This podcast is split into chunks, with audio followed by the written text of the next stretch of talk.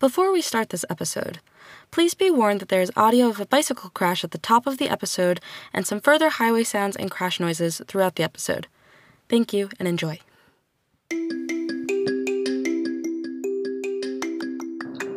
It's July 3rd, 1958, and it's a busy morning out on Jay Street in Rochester, New York. After all, the 4th of July is tomorrow. The west side of Dutchtown, now known as the Susan B. Anthony neighborhood, is all hustle bustle. There's foot traffic and cars galore, and it only takes one person to create an accident.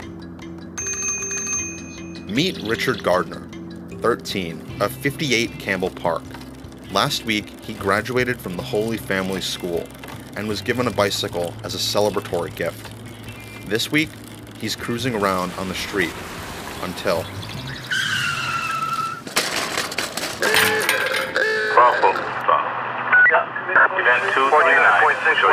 York, Adam Paul George, 1 3.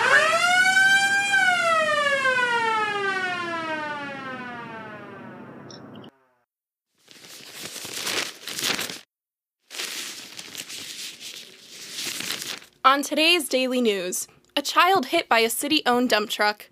Richard Gardner was caught between the rig and the curb as the vehicle made a right hand turn from Jay Street onto Glide Street this morning, shortly before 10 a.m. Driver Angelo Pascarella, 49, told authorities that he was, quote, stopped for a traffic light and did not see the boy until it was too late. Richard was taken to St. Mary's Hospital, where it was determined that he suffered merely an ankle fracture and was in good condition. However, his tale is that of a lucky one. Not all bicyclists are so lucky, and not all accidents are made the same. As you'll come to discover, many accidents are rooted in the failings of our history. Hi, I'm Henry Litsky, and welcome to Here You Are, Season 5 Cycle Paths, a bicycling history of Rochester. This is Episode 4 The Tyranny of Wheels.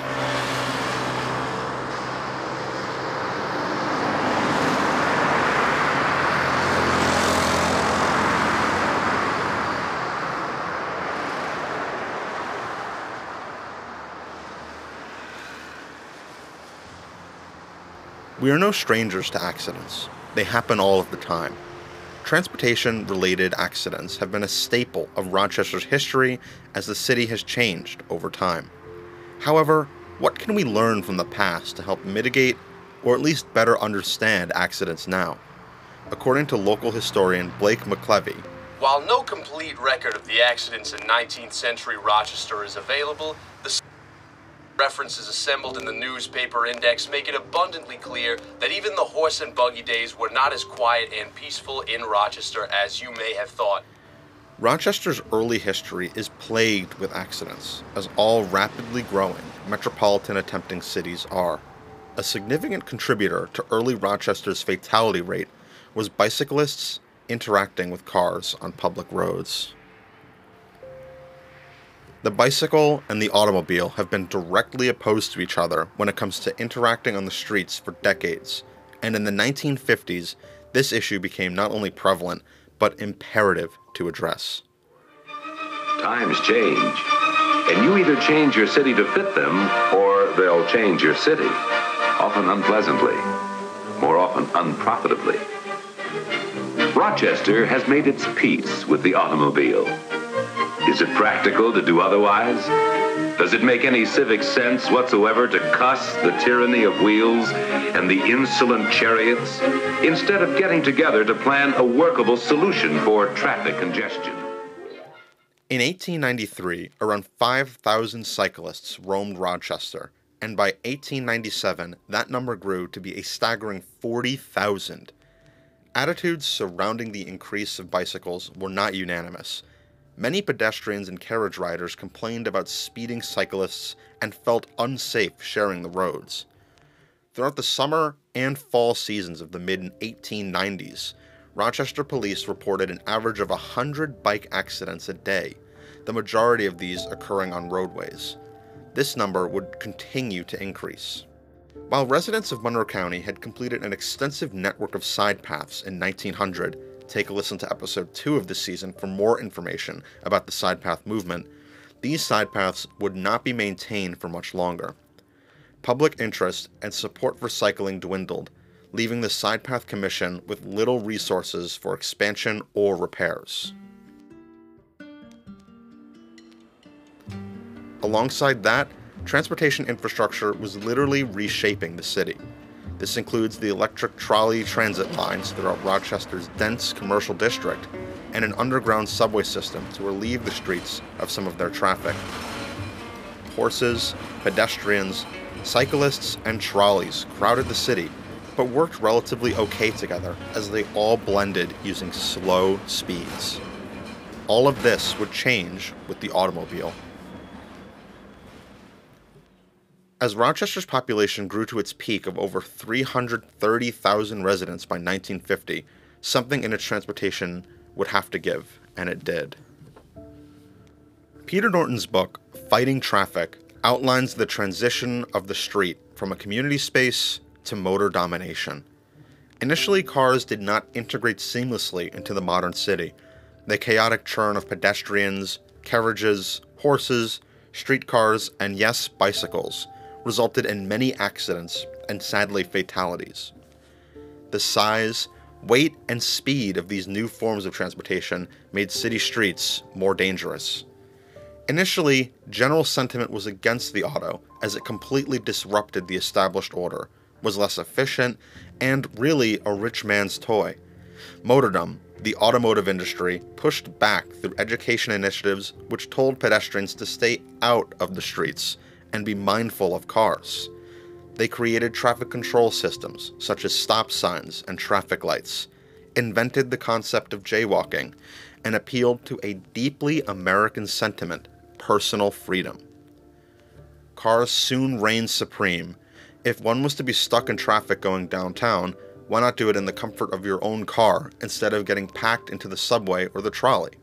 The Great Depression was really the nail in the coffin for the trolleys and by March 31, 1941, streetcars had ceased operations in Rochester.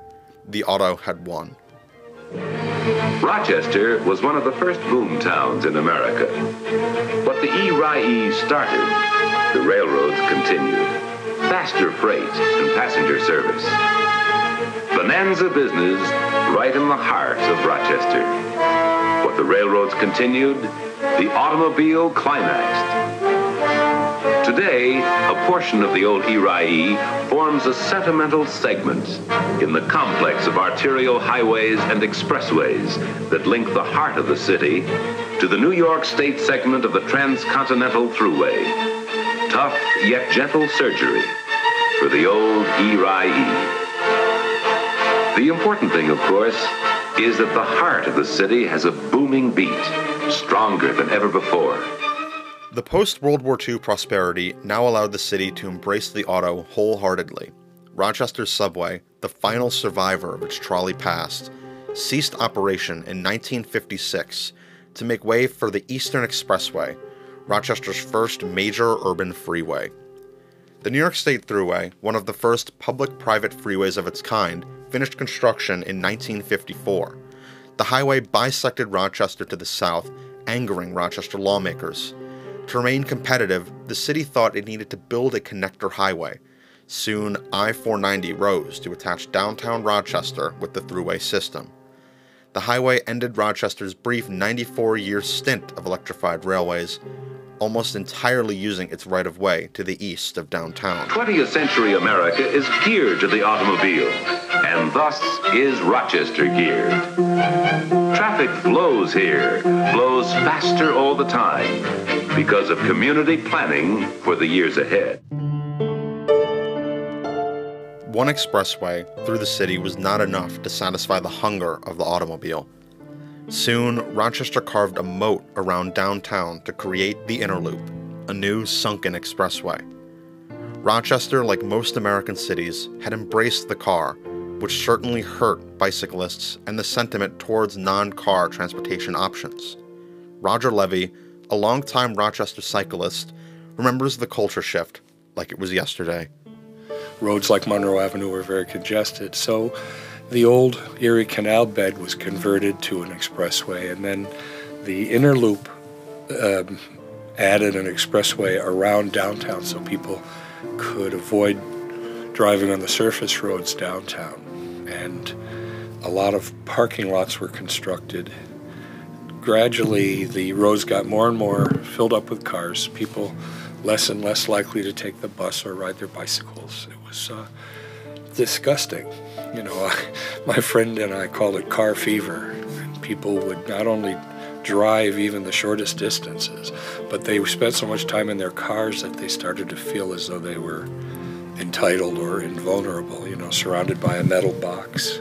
Alongside a growing rise in public interest in their metal boxes, and in conjunction, added disdain for bikes, bicycles started to become scapegoats for accidents, as well as being demoted socially, seen merely as a children's toy.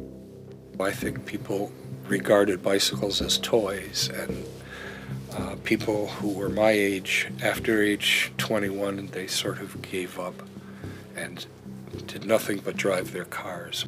This is evident in the news at the time.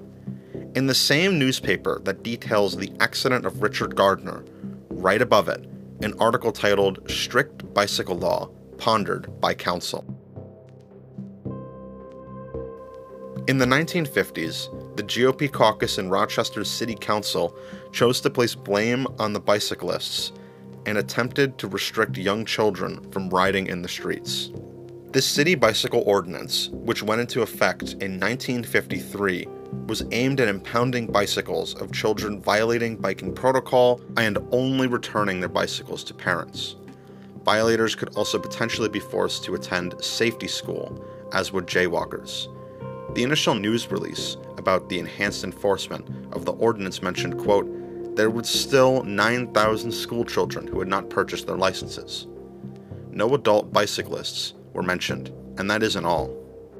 City Council to renew drive for bicycle ordinance. A bike law changes. Been ordered for city's bicycle, Bicycle ordinance enforcement up. Supervisors to receive bike Crackdown safety ordered on bicycles. Rise in Why wait for an termed accident? shocking. Bike safety begins Strict at bicycle home. law pondered by council. In a Democrat and Chronicle article from June 30th, 1958, multiple parents wrote a cumulative letter to the editor titled, Keep Bicycles Out of Our Streets. The parents blame authorities for not keeping their children safe, but never blame the automobile. Instead, they advocate for more active enforcement of keeping young bicyclists on sidewalks. That was the second time my life has been endangered by a bicycle. They don't have on the adults highway a chance, well. especially Now, when children operate a bicycle. have Our their streets are no bicycling one How long until our lawmaker cars, preventing trucks, and boys trailers, unaware of the proper regulations pertaining to safety. How much safer our children would be riding on the sidewalk? The only mention of cars is from Miss Wayne Ocklot of 315 Delwood Road, and what feels like an afterthought of an addendum to her concerns. And let's enforce our speeding laws so these youngsters have half a chance if they do ride in the road. Nowhere is this public train of thought more on display than in a newspaper article from July 1956, where a 79 year old bicyclist was ticketed for not having a headlight, one of the required safety precautions enforced by the ordinance. The Democrat and Chronicle states In this country, where a bicycle is more of a kid's toy than an adult's mode of transportation, snaring a grown up in the bike violators roundup caught the police, uh, unprepared. It seemed that everyone else, the lawmakers, the parents, the policemen, was to blame but the automobile. Clearly, the cyclists were the reason for their own deaths, not the bulldozing to accommodate the automobile and the lack of consideration to other modes of transport and driver's safety regulations. The individual is at fault, not the system. In 1958 alone, over 35,331 people were killed at the behest of the automobile nationwide. Since the 1960s, pedestrian and cyclist fatalities have been on the rise. While driver deaths have decreased due to public safety measures that regulate the automobile, such as the seatbelt, the airbag, and new roads designed to give drivers room for error, on a global scale, automobiles are on track to kill 1.35 million people in 2022. That's more people than live in the entire state of Maine. Due to convenience and danger, bicycles are not on their way to become the main form of transportation for Rochesterians. However, bicycle accidents in our past and how they were handled show that the fault does not lie with the bikes themselves. Instead, Rochester's rapid modernization and focus on the automobile left no room for bikes. That is starting to change, and that's a good thing. With the continual growth of infrastructure, like the Genesee Riverway Trail, it is becoming easier to get around without reliance on a car, and the people of Rochester can adapt and benefit from these new opportunities for more efficient, greener, and healthier transportation. This is further discussed in episode 6 of the series. I think today we have more and more young people who will take transit instead of driving or who will take a bicycle as their first choice. It's very encouraging. It's worth investing and advocating for further safety precautions on our roads and updates for smoother, less dangerous bike paths citywide. We're not quite to the point that we can guarantee complete safety for kids like Richard Gardner or any bicyclist. We're well on our way. Here You Are is a podcast created by students at the University of Rochester. This episode was created by Alyssa Coe and Henry Litsky. Our sound design engineer was Alyssa Coe, and our episode producer was Henry Litsky. We'd like to thank Roger Levy again for his interview. In addition, we'd also like to thank Rahi Clark Chaudhry and Megan Clark for contributing their voice acting talents to make our script come alive. The executive producers are Thomas Fleischman and Stephen Resner. And be sure to check out the other episodes of Here You Are, Season 5, Cycle Paths, at hereyouare.com. SCP X7X, 6th Floor by Kevin MacLeod of Incompetech.com was licensed under the Creative Commons by 4.0 Attribution License. SCP X6X, Hopes by Kevin MacLeod of Incompetech.com was also licensed under the Creative Commons by Attribution 4.0 license. Music was also provided by Blue Dot Sessions,